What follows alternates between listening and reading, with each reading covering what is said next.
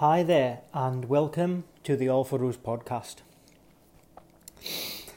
Ah, nice big relaxing sigh to get into the episode and truly focus our presence on this moment.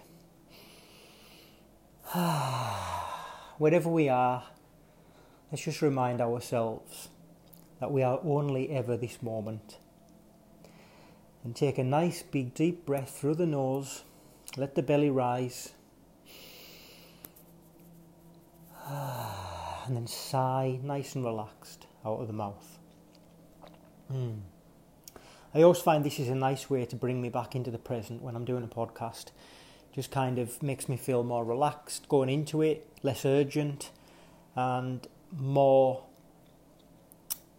conscious in terms of the moment and and allowing the moment to to flow naturally. I think often if we come into a podcast just with a load of bullet points on a bit of paper and with that kind of energy that just wants to express a point, I think it's a lot different to the energy of just pure presence and allowing the moment to unfold. Okay, I often find that there is magic in the moment, and I know that sounds quite strange, but if you just purely surrender to the moment, often you get reminded of things that you weren't even planning on seeing. It's almost like by by surrendering to the moment, you gain access to that subconscious mind of information you didn't even think you knew. And I've often found that quite rewarding and quite enlightening when I'm having a conversation with somebody and instead of me just being in my head and thinking about what I want to say or thinking about some witty comment or, or, or I'm not even half listening to what they're saying, I'm just thinking about what I'm going to say back. If I just forget all that and think, like, let's hold on, I, I'm not competing here. It's not about saying something that's witty or trying to impress them or make them laugh.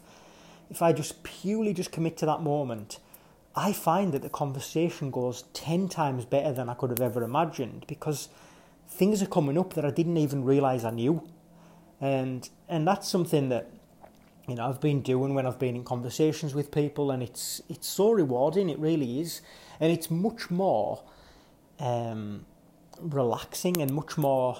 It's not as energetically as heavy because you don't feel as though you have to carry all this information in you. You don't feel that kind of urgency to impress people and that big weight of that you've put on yourself as a heavy burden to try and show up in a funny way. You know, it's almost like you just surrender to the moment and it ends up paying rewards. Um, but yes, anyway, slight tangent there. Hmm. Okay, so today I want to talk about quite a few different things. Um, and yeah, I think it's going to be an enjoyable episode. So yeah, just come along for the ride.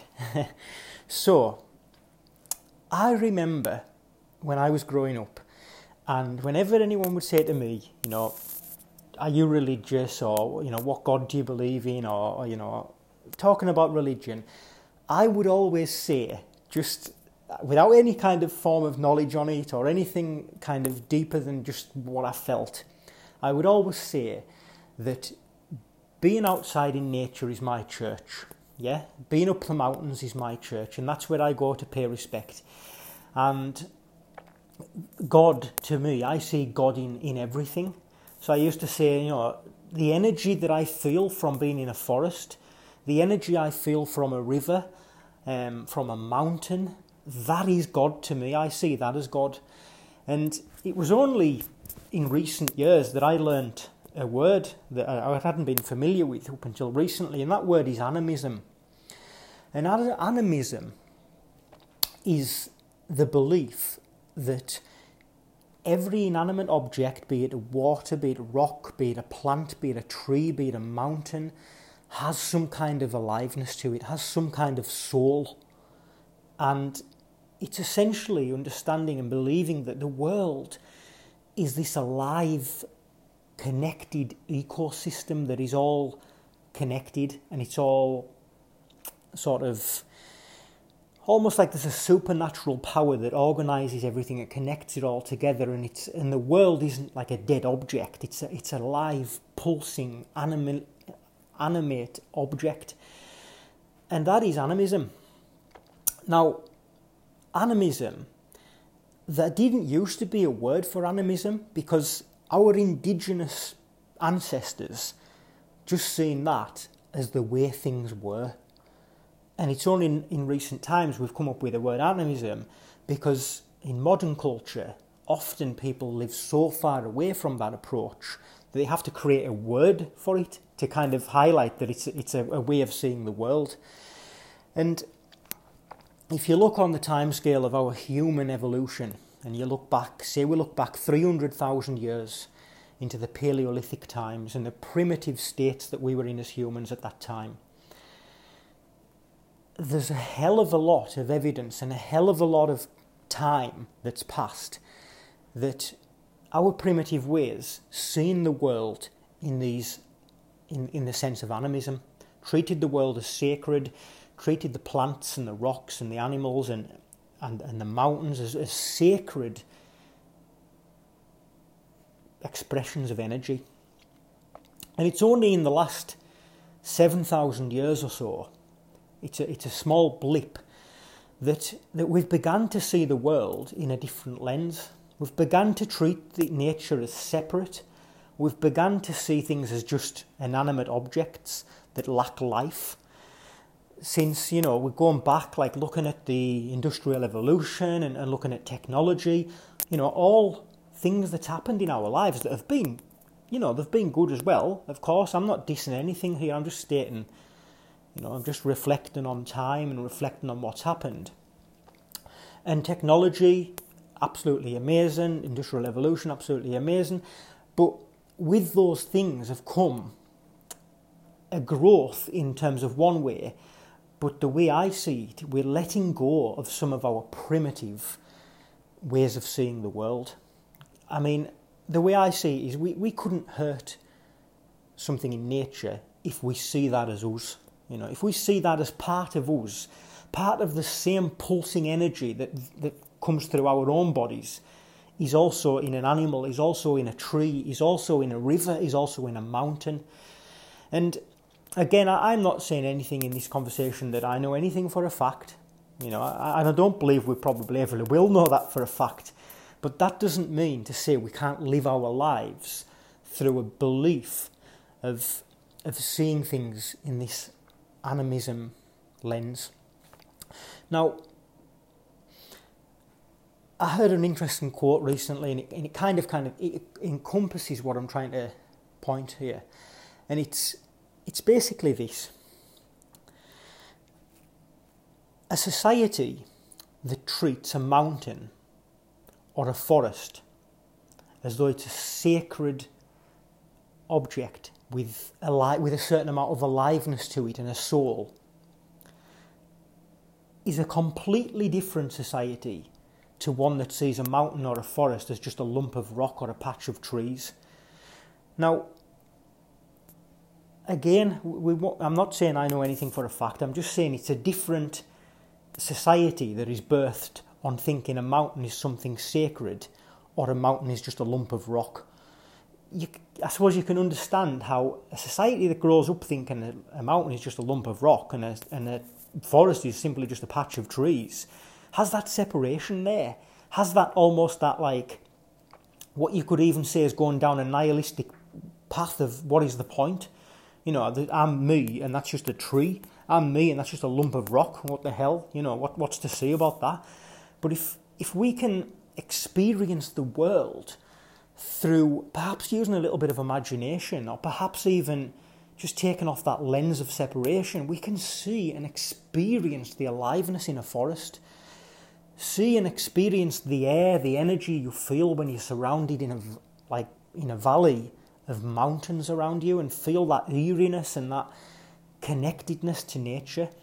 And it, it's something that you know I've got to thank my dad for because he really did kind of hammer this point home about the importance of being out in nature, the importance of respecting the land, the importance of you know like understanding that we are not separate to nature it's not humans and nature. It's we are all nature.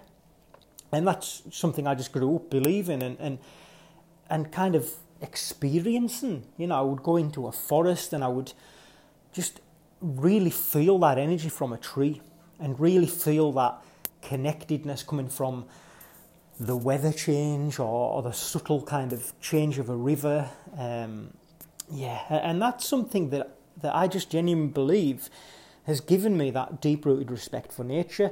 Um, and it's why I feel a lot of sadness when, you know, when we see things like you know, a lot of sort of damage and, and a lot of like litter that gets left out in these beautiful lake district, you know, beautiful places in the lakes and, and people just tend to not have respect for them. But but again, that's another story. We're not we'll leave that for another day. We'll shelve that.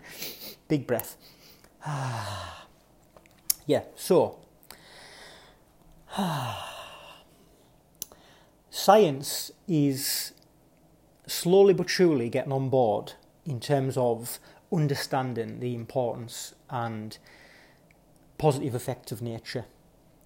Forest bathing has now scientifically been proven to calm the mind.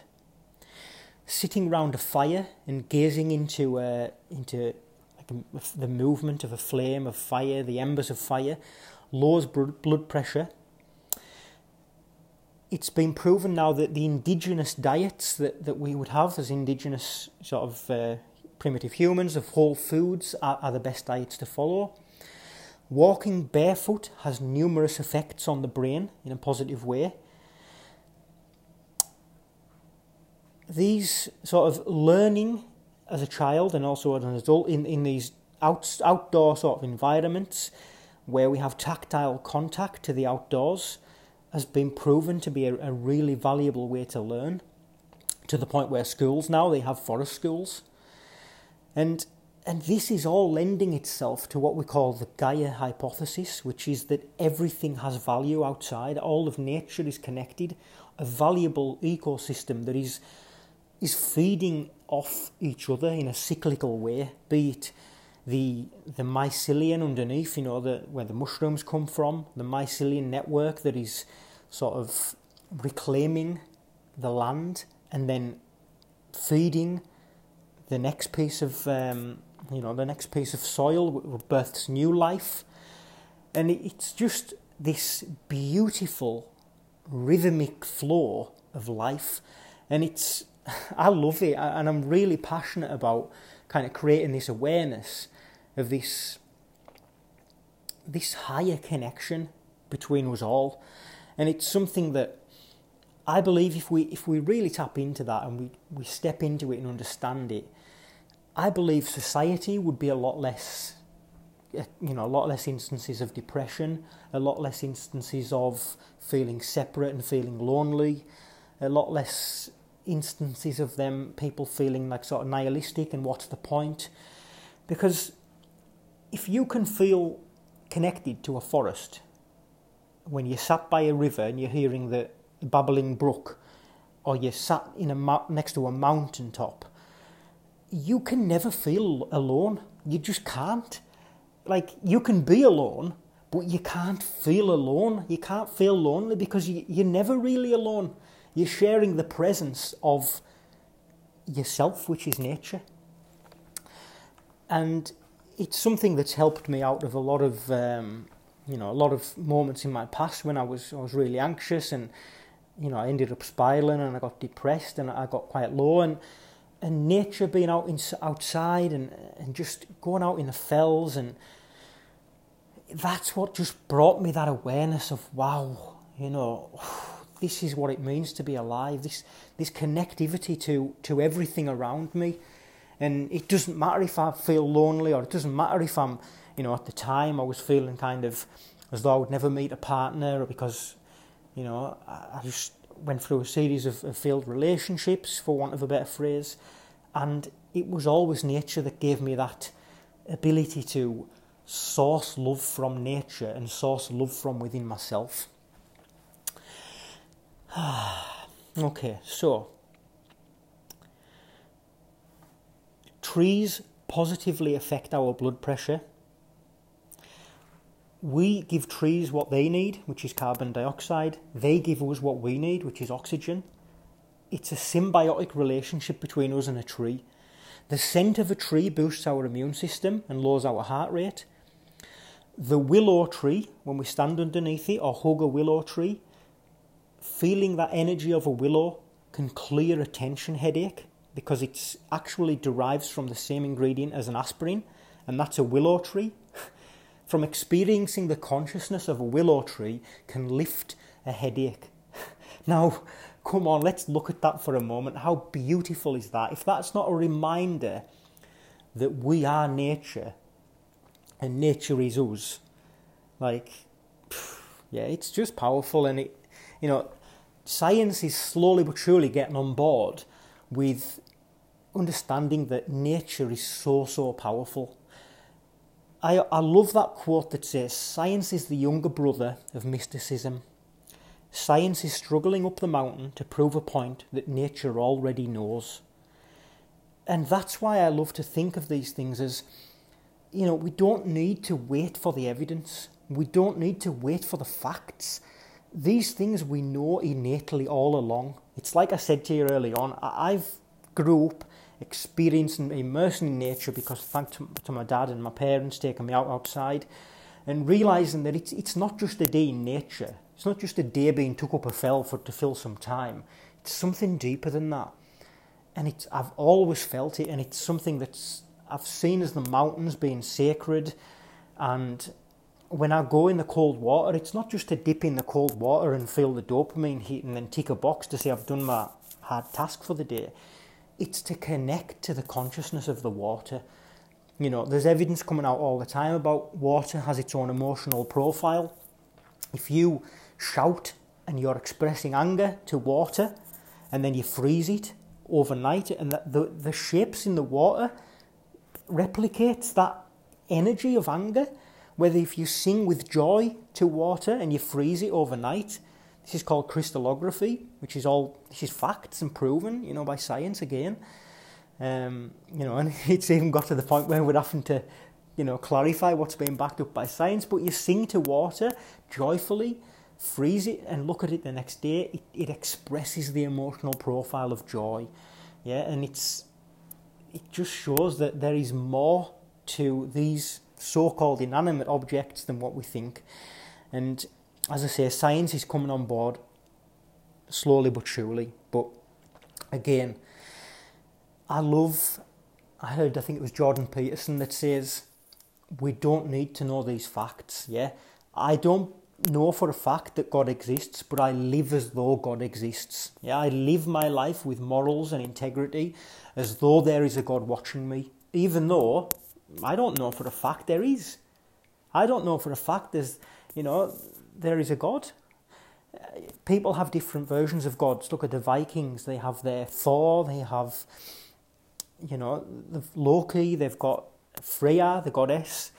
Look at the uh, the Greeks; they had um, Zeus, they had Hades, Poseidon, and every culture and every um, you know period of time have expressed gods through different lenses and through different archetypes and some people see God as a you know a man with a grey beard in the sky, and I, you know I see the higher power as, as everything connected as, as nature, and, and recognise that I am nature, and there's a there's a higher power connecting us all in this rhythmic sort of flow of you know cyclical movement and energy. I mean, look at the moon. Yeah, if anyone who can just look at the moon and think it's just a, a rock in the sky, like come on, it, it dictates the tides, it dictates bodies of water, and, and we are 70% water, so therefore, surely it dictates us, you know, in a certain extent. Does it, do you feel slightly more emotional, or does it change how you feel on a full moon? It dictates how crops are, are growing. It's the it pulses that energy of aliveness. It dictates the nocturnal animals and how they come out and, and look for their foods.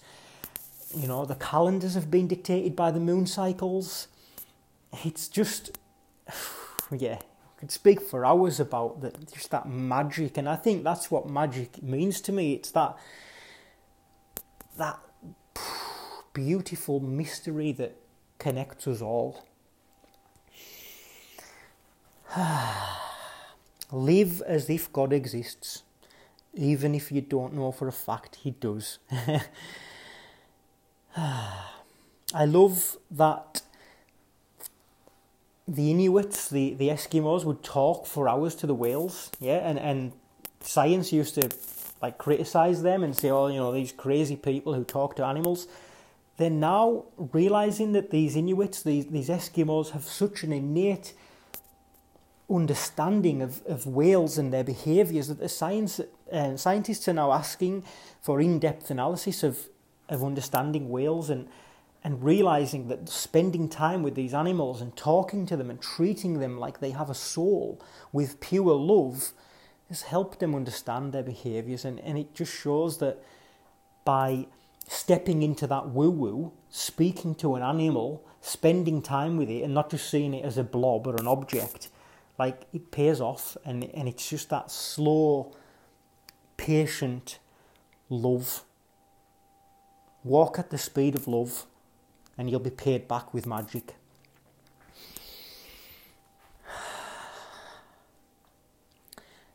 it's like the indigenous elders they would speak to animals and you know to a certain extent our modern culture will criticize that and say oh you know look at them like speaking to the animals and, and cherishing them in that way. But, you know, the, these things, it's almost like the traditions and values and rituals of the past are are answers to the questions and problems of which we've forgotten. And if we remove those rituals, we remove those practices of the ancients and the indigenous, we will surely be reminded of reminded of, of those problems because we're removing the the remedies that were placed. And you know, if you think about that, let, let's think about that. So if we just like banish something that was an ancient ritual, like that was put in place for a reason. These indigenous cultures have, have, have thought that these rituals and these practices were important for one reason or another. And if we come along with a modern lens and just think, oh, you know, we'll stop dancing around a fire, mm, just a load of crap anyway, we don't need that, we need to go to work and fill in spreadsheets now. Like, that's fine. I understand the point that we, we live in a modern world, we have modern jobs, but removing of these rituals and removing of these practices, we need to analyse them properly and think about what might have been lost. What might have been lost if we don't dance around a fire now and look into the the beautiful flow of the embers or express and chant in groups and sing and dance and speak to animals and hug trees and, and jump in rivers and feel alive with the beautiful expression of water running over your skin and sit next to a mountain and look up at it and talk to it like it's a beautiful expression of energy that is beyond ourselves. What is lost if we live life like we see mountain like a, just a lump of rock, a dead piece of rock or a river is just nothing but water that means nothing to us other than of tap water. Yeah? I personally think that we lose out if we don't tap in to the magic that is available to us. I just think that there's value in stories as well. I think there's value in sitting around a fire, reading stories together. Again, imagination, talking about the, the mythical Greek gods, the stories how the seasons came. You know, I, f- I found out recently by studying, um, courtesy of Nell, my girlfriend, she told me about Greek mythology and, and how just it's nice to get an understanding of that. And I'll share one of the stories. It was so there was a Greek um, goddess of nature and the harvest called Demeter and Demeter had a daughter called Persephone, and Persephone was out on the on the field and she was just dancing around in nature, just being peaceful and, and relaxed. And Hades, who was the god of the underworld, was um, was flying over and he happened to see Persephone and he thought she was beautiful. So he decided to kidnap Persephone and take her back to the underworld. And Persephone's mother, Demeter, was so upset she was mourning the loss of her daughter. So she spent six months crying. She spent six months just really upset and deeply grieving her daughter because she'd lost her. And it got to the point where the crops and the plants and that everything was dying because of the, the pure grief that was filled with the land. And at this time, Zeus came along who was the, the chief god at the time, came along and he said to Hades, he said, Listen, you're going to have to give this Persephone back to her mother because all of the crops are dying, all of the food's dying out, and and everyone's going to die if you don't give her back because she's mourning and she's crying and she's really upset. So Hades decided to make a deal. He says, Okay, then, Persephone, you can go back to your mother and you can live back on earth with your mother for six months of the year, and then you come back down here with me for six months of the year. So Persephone decided, okay, then fair enough, it's better than being here forever. I'll, I'll go back to, the, to live on earth with my mother. So she went back, and the crops and the, the flowers and the life and the, the, plants and, and everything was growing back again because the mother was happy and she was joyous. And that is the story of how the season started. And it's just through a Greek mythical lens. And again, you know, fun, just creative imagination. But, like, I'm not saying again, you know, I don't even have to say this, but it's just daft. Like, I'm not saying that's a fact, of course I'm not. But I'm saying that that changes something in me innately. That when I experience autumn and I experience the liveness of spring, like I'm reminded of the story of Demeter and her daughter and Hades, and it kind of makes me, it changes something inside me. It gives me like a some kind of love and some kind of respect. And you know, when we tap into the the cyclical wheel of the year and we look at Litha or we look at Samhain or we look at Mabon and we see how you know some of the pagan cultures would would have these rituals to pay respect for, you know, when, when the dark nights are coming in or welcoming back the lighter nights and just these beautiful practices shared in togetherness. It gives you a love for everything. And, you know, I suppose the reason I'm beating this drum so hard is, again, we won't get onto drums, but drums were really sacred and important um, to get us into these nice calm states. Again, we lose drums, we lose something else, man. so, yeah, tangent. But what I'm saying is that lost my train of thought now. What I'm saying is like if we lose these things, we're losing a lot more than what we think. And I suppose it's just about really paying respect for for these cycles of nature, for the way the some of the indigenous cultures seen the world and, and experienced the lens of how they lived. And I just think, I, I suppose the reason, yeah, which I'll get back on track now, the reason I'm banging this drum is because I believe that by seeing the world this way and seeing that we aren't separate to a mountain, to a tree, to a forest, to, to, a, to a river, is to also show patience and humility for that aliveness in everyone else. It's to also show that you know, we can be calmer and we can be peaceful and we don't have to look for competing with each other or to bring other people down or to hurt another person. You know, we can we can have that peaceful presence within and know that we're all connected and know that just because some idea of a line has said that you're this country and I'm that country doesn't mean that we're any different. You know, we all have a soul and a spirit and we all we all have love flowing through us and that's what keeps us all connected. Um, you know, so I suppose I believe animism, seeing the world as all connected and seeing everything as sacred, is a healthier way of experiencing reality because it makes us more loving to each other. So, yeah, I suppose that's where I'm going with this. if anyone's interested as well, there's another really good story about Achilles which I re- learned recently. And again, it was just through my curiosity of the land, of starting to get into a little bit of foraging. So me and my partner Nell were going for a little walk. We noticed these little sort of these little herbs, these little plants growing up, and they had really feathery leaves, really beautiful intertwined kind of feathery leaves, and, and like a like a white and yellow floral top and they look beautiful. And we've seen them all around the lakes as we were walking around, and and we recently found out that they were called yarrow. And just through a little bit of curiosity, a little bit of digging, we, we realised that the story of Achilles um, was actually quite profound when it comes to yarrow.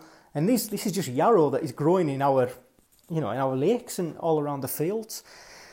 And the story of Achilles is during the Trojan War, he was dipped into a, to a river by his held by his ankle, and he was dipped in there, and in the river was abundant with this plant called yarrow, which is the one we're talking about, and the witch that dipped him in the, the, river said that this yarrow will, will give him immortality, it will give him boost his immune system and boost his energy for the war. And he was to go out there and he would win the war and you know he would compete and everything like this because he had this supercharged energy from the yarrow plant. Anyway, those who was familiar with the story of Achilles, he ended up getting an arrow shot into his Achilles, of which was held when he was dipped into the to the river. So that was the one part of his body that didn't have the plant. So he died, and that's where we get the term Achilles heel. So, yeah, again, just a, a, beautiful story of understanding a little bit of curiosity with a plant, and the story behind that was from from Achilles and, and the Greek mythology, and you know that caused me to look into yarrow.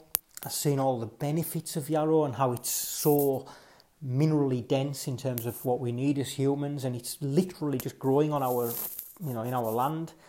And through having a little bit of curiosity with foraging and, and learning what grows at certain times of year, again, it just gives you that abundance of love and not needing anything else other than a connection to nature. And, you know, again, it's it's something that I've really been getting into recently is is that foraging and understanding that like connection to the land and and you know making nettle tea or looking at the dandelions and, and making tea from that and, and seeing that this is just all these are all gifts from us from nature to us.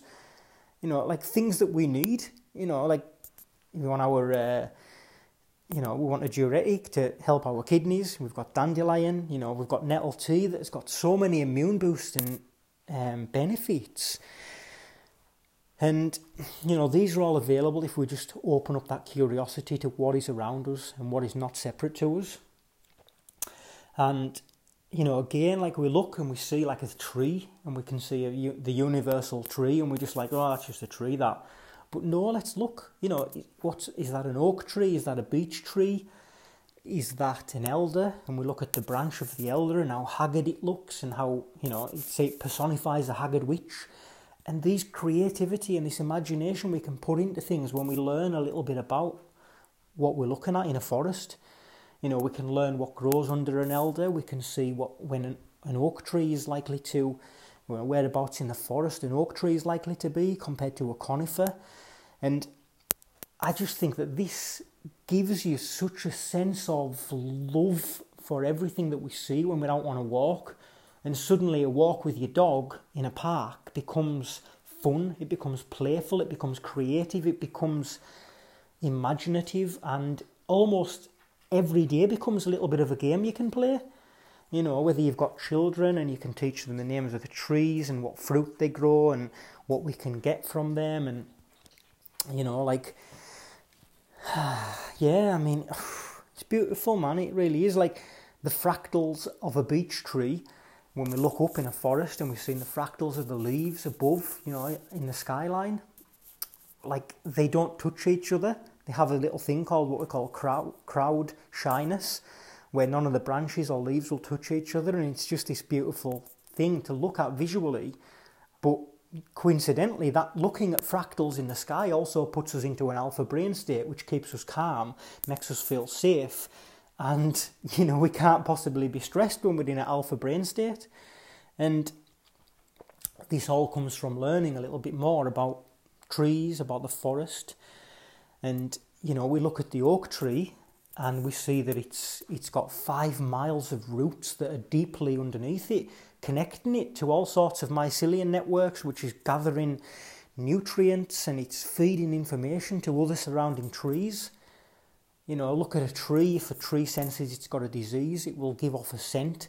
That scent will be picked up by other trees so they know to defend itself against the threat.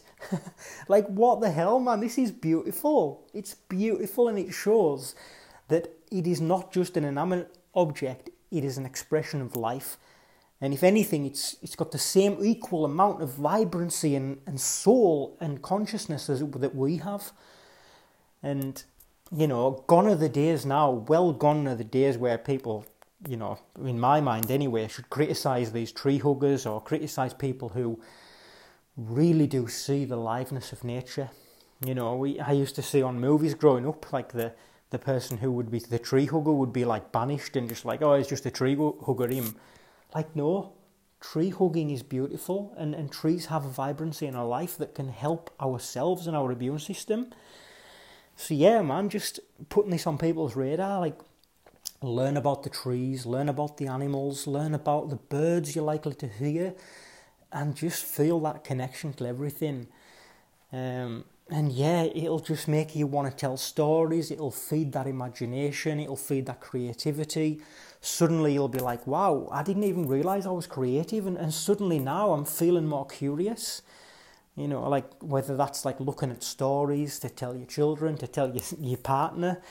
Um, I mean, I, I've been reading books on like foraging, and there's a book by um, Tristan Gooley called How to Read a Tree and it's just fucking mind blowing, man. It's like talking about a tree and you know the things we can learn from it, like how the tree behaves in certain seasons, how it behaves when there's wind blowing on it, the branches, and yeah, trees are amazing and they are so worth learning about.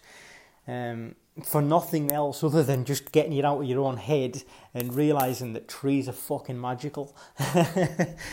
um, but yeah, wait till I take a breath. wait till I take a breath and um, see if anything else is coming up.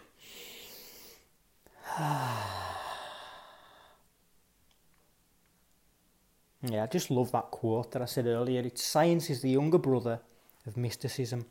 It's struggling up the mountain to prove the point that nature already knows. And I think it was Einstein as well. I think Einstein, I got a good quote from Einstein earlier, and it's the most beautiful thing that we can experience in life is the mystical, because it's the source of all of science and all of art. And that's the mystical. The mystical is that not needing to know, that curiosity, that surrender into the mystery. Hmm. I remember Eckhart Tolle as well. You know, this is something I, was going to mention. Like Eckhart Tolle said, if we relax in nature, whether we're in a forest or by a river, and we just be silent for two minutes, you'll be guaranteed for something magic to happen. And that's something that me and Nell do all the time. And it, honestly, it's so surprising how it, it just works. Like you sat there in nature in complete silence, and within two minutes, something magical will happen. And when I say magical, you know, like a, a, little deer will come up and start sipping out of the river, a little bird, a little robin will come up, or a butterfly will come and land right next to you. There'll be something gifted to you if you just surrender to two minutes of silence in nature. And that was something Eckhart Tolle said in, in The Power of Now, and I, I just, it always stuck to me because I felt that through my whole fibre of my being. That, yeah, there is magic to be experienced if we just surrender to the moment. I, there was another one as well, and um, think it was Gordon P- Jordan Peterson. Gordon Peterson. I think it was Jordan Peterson that said, "I wouldn't trust a God that revealed itself with evidence," and that like just kind of kind of halts that egotistical drive to try and prove everything. You know, like sometimes it's worth not knowing. You know, like it's like some people will take psychedelics and some people will you know, want to go on some retreat to take ayahuasca and, and get that kind of, you know, like ex- see things through a different lens where you realize everything's connected or whatever you see or whatever you experience. But to me, I've always been that kind of seeing that, like, I don't need to know.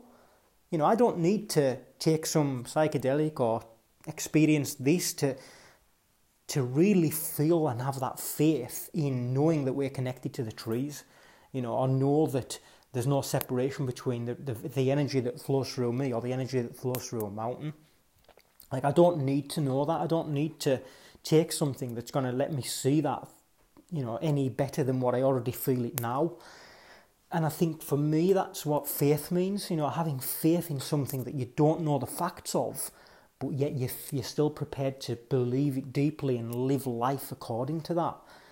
And to me, faith is, is a very important thing, you know, to, to surrender to that belief and not need anything else, you know, not need the facts. You know, I don't need somebody to come along and say, oh, no, look, this has been proven now, it's a fact. That, that would almost take a bit of the, take a bit of the mystery away from me. Um, so I suppose that's what maybe Einstein was saying there. Like the most beautiful thing we can experience is the mystical.